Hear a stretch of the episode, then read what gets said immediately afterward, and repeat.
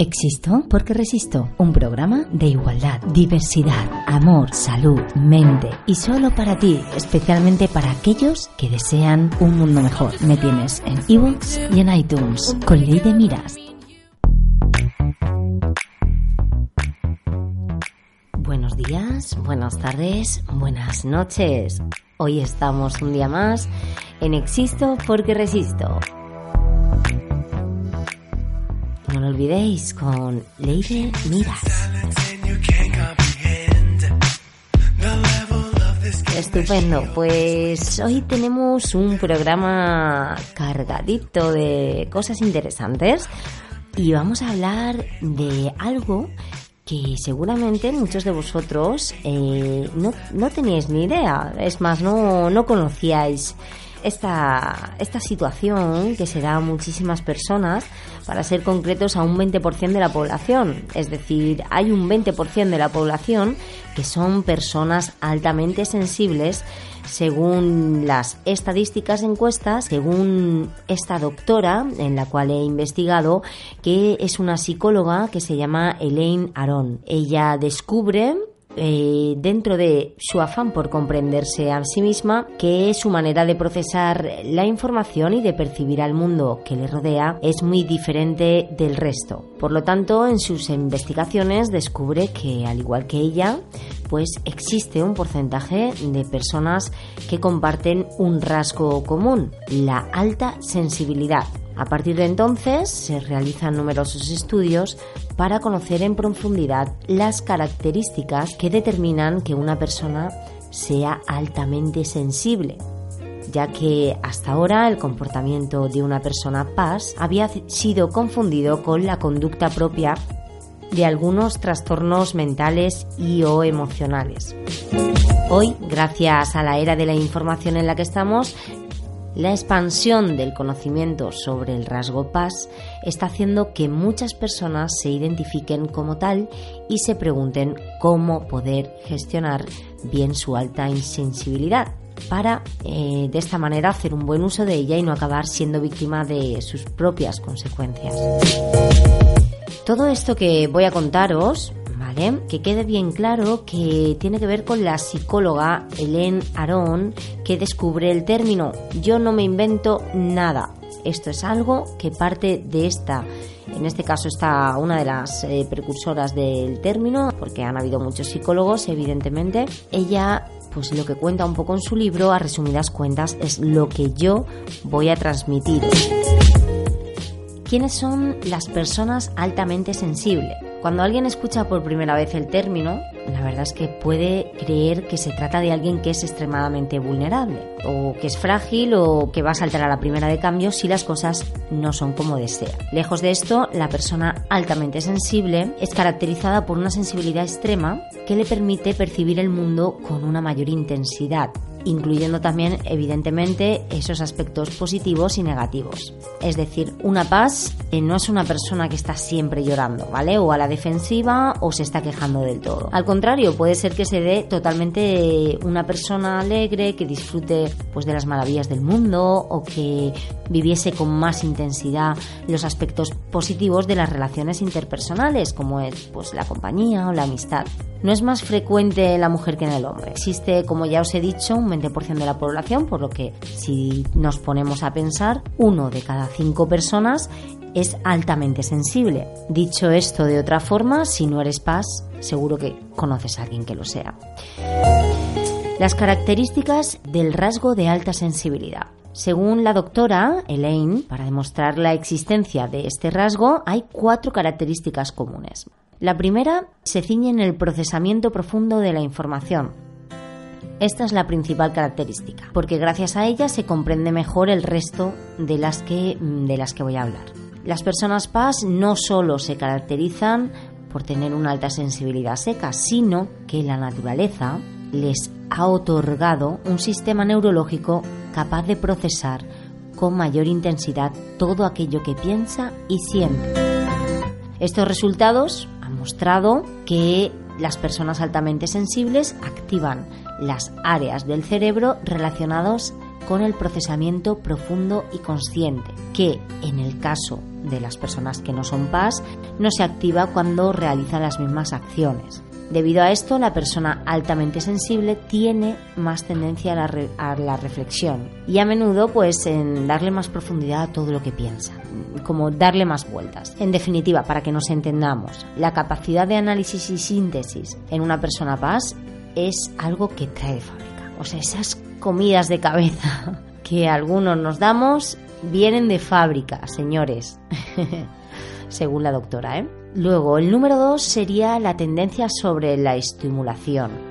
¿Vale? Esta tendencia es eh, aquella que obliga, en muchos casos, a retirarse de ambientes con muchos estímulos para recuperar su equilibrio mental y emocional. ¿vale? Esto que estás en un centro comercial y de repente te sientes apabullado, no puedes, eh, te sientes mal, o en un concierto o en ciertos sitios donde hay una sobreestimulación que tu cuerpo, tu mente eh, no, no te deja, no te deja. Y además son personas que a ser posible pues eh, prefieren la soledad y prefieren estar donde existan pocos estímulos.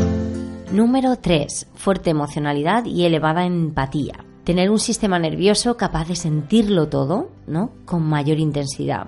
Por ejemplo, ver una película divertida puede ser una gozada, pero claro, si estamos viendo una peli de acción, igual te vas a la cama con la metralleta en la mano, eh, si ves una peli en la que, no sé, el protagonista lo está pasando mal, yo creo que esto se puede relacionar con todo el mundo únicamente pues que igual hay puntos en los que evidentemente yo por ejemplo sí que soy de meterme dentro de la película incluso de salir del cine pero bueno yo hay cosas y cosas en las que nos puede pasar a todos. Número 4 ser sensibles a las sutilezas. Es decir se ha demostrado que estas personas son más conscientes de lo que pasa a su alrededor, como si tuvieran un radar que todo lo capta. Y no me refiero a solo lo que tenga que ver con los sentidos, sino con los olores, los colores, los sonidos, esas percepciones eh, que suelen pasar inadvertidas para las personas no PAS, pues para, para un PAS es como muy fácil reconocer, entrar en una habitación y reconocer esa energía positiva o negativa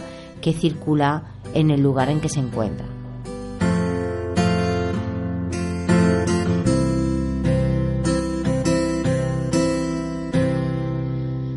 Bien, ¿cómo se encuentra una persona altamente sensible sin gestión emocional?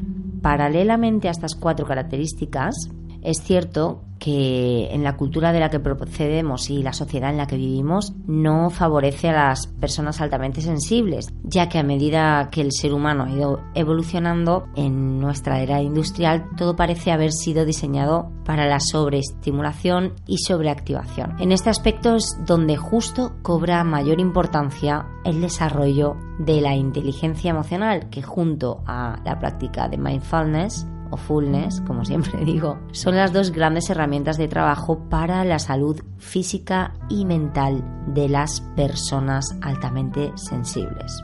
Ahora bien, ¿cómo se siente una persona altamente sensible y sin inteligencia emocional?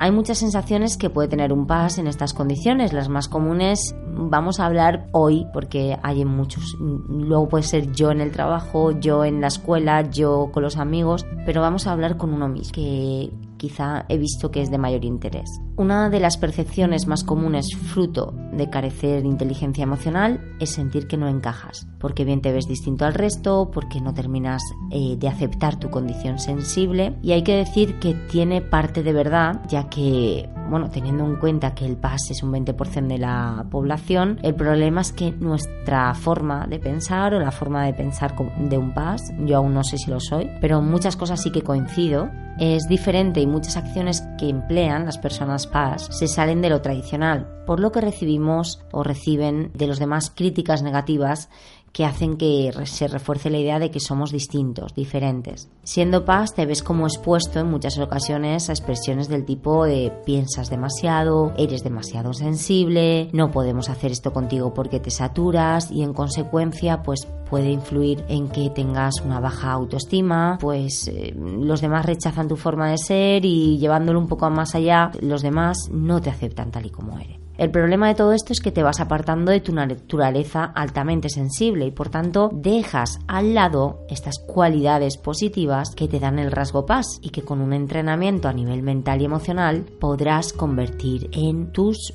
mejores fortalezas. Porque cuando te alejas de tus capacidades o incluso las niegas, sabes que algo va mal, aunque no lo admitas. Hay algo en ti que se encuentra insatisfecho porque no te muestras realmente tal y como eres, ya que si lo hicieras seguro que recibirías una crítica, ¿no? Pues esa crítica por parte de los demás. Tampoco utilizas tus recursos al 100%, no dejas que aflore tu creatividad ya que este tipo de personas son personas que suelen darse bastante creativas o no permites expandir esas sensaciones internas que inspiran y dan luz a tus mejores pensamientos y creaciones. En definitiva, te sientes insatisfecho y sientes que la vida no tiene sentido. Y poco a poco pues te vas encerrando en tus ideas. Te vas limitando hasta que surge el miedo a los cambios, a probar cosas nuevas y prefieres quedarte con lo conocido a explorar otras opciones. El miedo aumenta hasta el punto de no permitirte hacer frente a tu vida. Vale, esto es muy caótico, pero según la doctora son esas cosas que van sucediendo cuando te encierras ensimismado en que eres una persona paz y eso es algo negativo. Vamos a hablar de esos beneficios que tiene el desarrollo de la inteligencia emocional para las paz.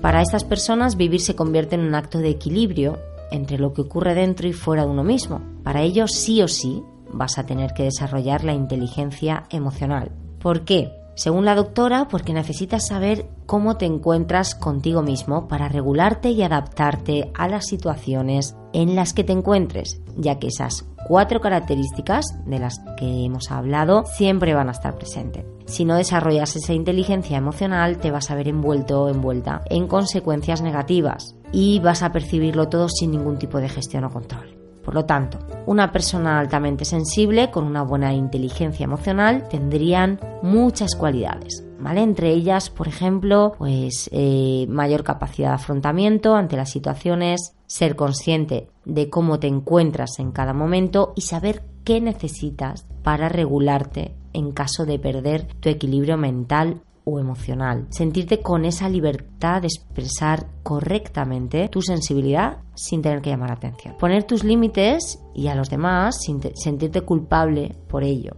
Y al final tener más autoconfianza en ti mismo. Hacer un correcto uso de la empatía y aceptar tu condición para tener más autoestima y utilizar ese, esa condición para poner la sensibilidad al servicio de tu creatividad. Hacer de tu vida una experiencia con sentido, aunque vivas como si estuvieras... Yo me lo imagino así, ¿eh? esto ya es fuera de la doctora. Yo me imagino a veces, no sé si os ha pasado, pero yo tenía una historia de cuando era más joven, más pequeñita, que ahora también soy joven, ¿eh? me veía a mí misma como estaba dentro de una película. Entonces las sensaciones eran como que yo empezaba a divagar y a divagar y eran unas sensaciones, ¿no? De hecho, cuando me fui a Nueva York sola tenía esa sensación como que estaba dentro de una película. Vale, es una película que yo misma me monto, pero es que a mí no me hace sentirme mal. Es decir, yo disfruto de ese sentimiento que tengo en ese momento y de esa sensibilidad que aflora en mi película que me monto, ¿no? Se refiere un poquito a esto, ¿no? Que la sensibilidad pues esté al servicio de tu creatividad. Y si, por ejemplo, eres jefe de una empresa, pues gracias a tu empatía, porque percibes a la gente, pues igual sabes lo que necesitan tus empleados. O disfrutar de trabajar en equipo incluso para favorecer esa unión entre los miembros, ¿no? Al final, pues hay que tener esa facilidad para salir de la zona de confort y aprender cosas nuevas. Y si hay una sobreestimulación, vivir y aprender de ellas. Y podría seguir con más beneficios, porque entrenarse en inteligencia emocional es de las mejores opciones que tenemos los seres humanos. Y en el caso de las personas altamente sensibles, se convierte en algo vital. Mi pregunta es, ¿te atreves a hacer de tu alta sensibilidad una de tus mejores herramientas para vivir una vida plena y más feliz? Pues si te atreves, de hecho tienes un libro, Personas altamente sensibles, que es de Karina Cegers de Bale, es una coach especializada en el rasgo de alta sensibilidad, avalada por Elaine Aron. Ella está viviendo y trabajando en España. Muy interesante, he estado viendo conferencias de ellas. Así que nada, si sois paz, lo que me encantaría es que fuerais felices y disfrutarais de esas sensaciones que unos pocos solo tienen oportunidad.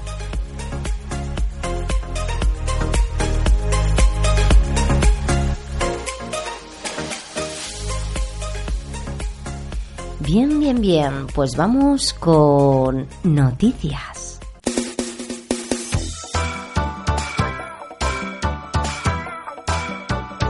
Pues con esas noticias que nos interesan, en este caso hablamos de Portugal. Portugal multará a las empresas que permitan la desigualdad salarial.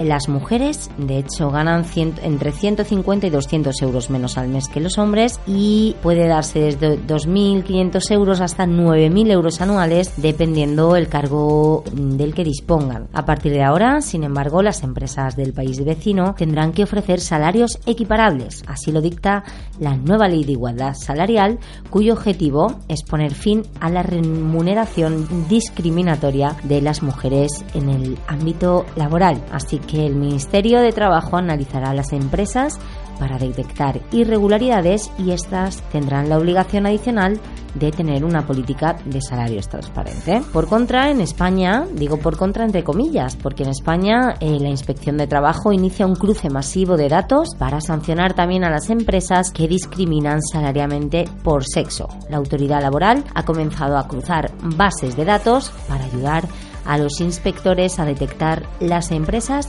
que discriminen a sus trabajadores en sus salarios dentro del plan director por un trabajo digno. Así que, mm, ya que esas mujeres ganan de media casi 6.000 euros menos al año en nuestro país, pues en este caso, Día de la Igualdad Salarial, los sindicatos de comisiones y UGT lo denuncian y gracias a todo el apoyo que han dado, se va a llevar esta causa, se va a llevar esta inspección de trabajo que va a ayudarnos a esa igualdad en salario. Por otro lado, hablamos de Vox. Vox pide pide a la Junta de Andalucía los nombres y apellidos de todas las personas que trabajan en los servicios contra la violencia de género. El partido ultraderechista justifica esta petición para fiscalizar y comprobar las ayudas concedidas por el gobierno andaluz en los últimos años. Protección de Datos asegura que la Junta debe ponderar la petición y los derechos de los afectados. Ha solicitado un escrito presentado en el Parlamento andaluz y en dicho documento se solicita relación detallada de nombres, apellidos, apellidos, número de colegiados en sus respectivos colegios profesionales, es decir, todos los datos que se necesitan. Y todos los psicólogos, trabajadores sociales y médicos forenses que han integrado las unidades de valoración integral de,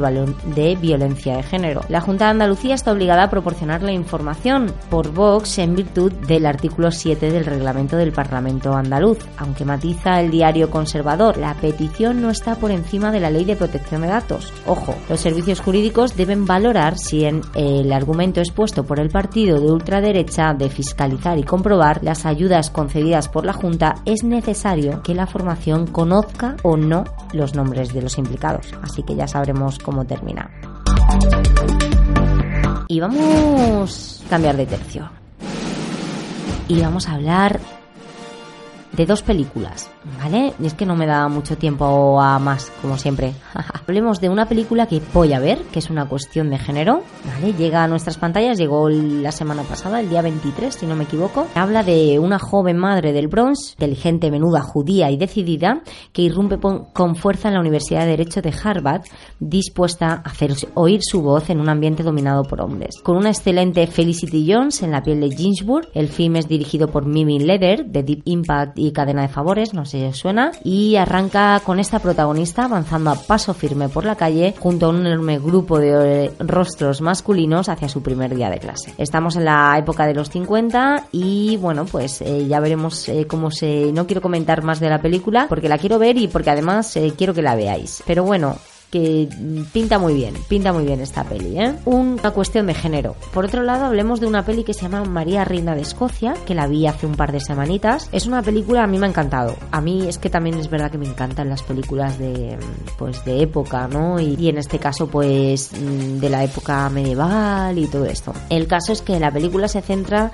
en una María ya viuda que regresa a su país natal de Escocia para ocupar su trono. Su presencia allí no será bien recibida, ya que esta representa una amenaza para su prima inglesa, Isabel. Sabemos que habían dos reinos, considerando que María es a quien los católicos desean para gobernar en Inglaterra. La nueva versión se centra en un enfrentamiento entre que María Estuardo y su prima Isabel I se encuentran como rivales en el poder y en el amor y reinas en un mundo gobernado por hombres. Lo que me gustó de la película, o no me gustó nada, es que aun teniendo ese poder dos mujeres en el trono, los hombres, pues eso, luchan por destronarlas las dos. La verdad es que yo me pregunto, ¿ha cambiado algo desde entonces? Bueno, preguntarlo, preguntarlo.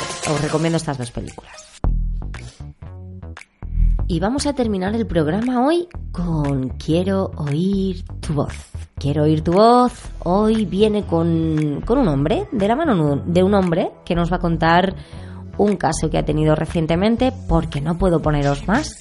Pero quiero terminar el programa con, con nuestro amigo que nos cuenta qué le pasó el fin de semana. Bueno, pues el último suceso así un poco machista que, que tuve yo fue pues no hace mucho, eh, estando en una discoteca, pues eh, yendo con, con tres amigas, pues bueno, contarme con un amigo y simplemente por el hecho de ir con tres amigas, pues decirme que, que cuál era la mía de las tres. Y claro, decirle, bueno, digo, pues no es ninguna. O sea, son las tres amigas mías y, y ya está. Digo, de hecho, pues bueno, dos son, dos son pareja y otra eh, es lesbiana. Digo, así que pues no, creo que tengas ninguna opción de estar con ellas. Y nada, y decime, dice, claro que sí, ¿qué te apuestas? Pues no sé, pues ese tipo de, actitudes eh, me suele pasar. Que por el hecho de, de estar con, con mujeres ya significa pues que alguna tiene que estar conmigo y, y aún así pues les da igual. Bueno, pues aquí tenéis, nada más y nada menos, un caso más, este caso que podemos tener durante todos los fines de semana que queramos. y estas vivencias que, que, se dan, que se dan. Quiero escuchar vuestras voces, quiero que me contéis más cositas. Aquí tenéis, también nos encontramos con hombres que nos apoyan. La lucha feminista no es una lucha de mujeres, es una lucha de personas. A ver si os lo metéis en la cabeza, que los hombres también están con nosotras. Solo hay unos pocos, pero hay que reeducar, como decía nuestra, nuestra amiga de la semana pasada de, de Quiero oír tu voz. Hay que reeducar educarlos. Pues eso, chicos, chicas, eh, viceversa, gracias por escucharme un día más en, en nuestro programa, en Existo porque Resisto. Únicamente deciros que me tenéis en Facebook, bueno, perdona, en Instagram, ley de Existo porque Resisto, y en Facebook, Existo porque Resisto. Cualquier cosita que queráis comentar también en iVoox y en iTunes, por favor, darle un like, a, que, que, de verdad que me, que me estáis apoyando mucho y, y, me encantan vuestros comentarios. Comentarme, quiero hablar con vosotros, quiero que me contéis cosas en Existo porque resisto un día más a vuestra disposición. Ley de mirar. Un abrazo.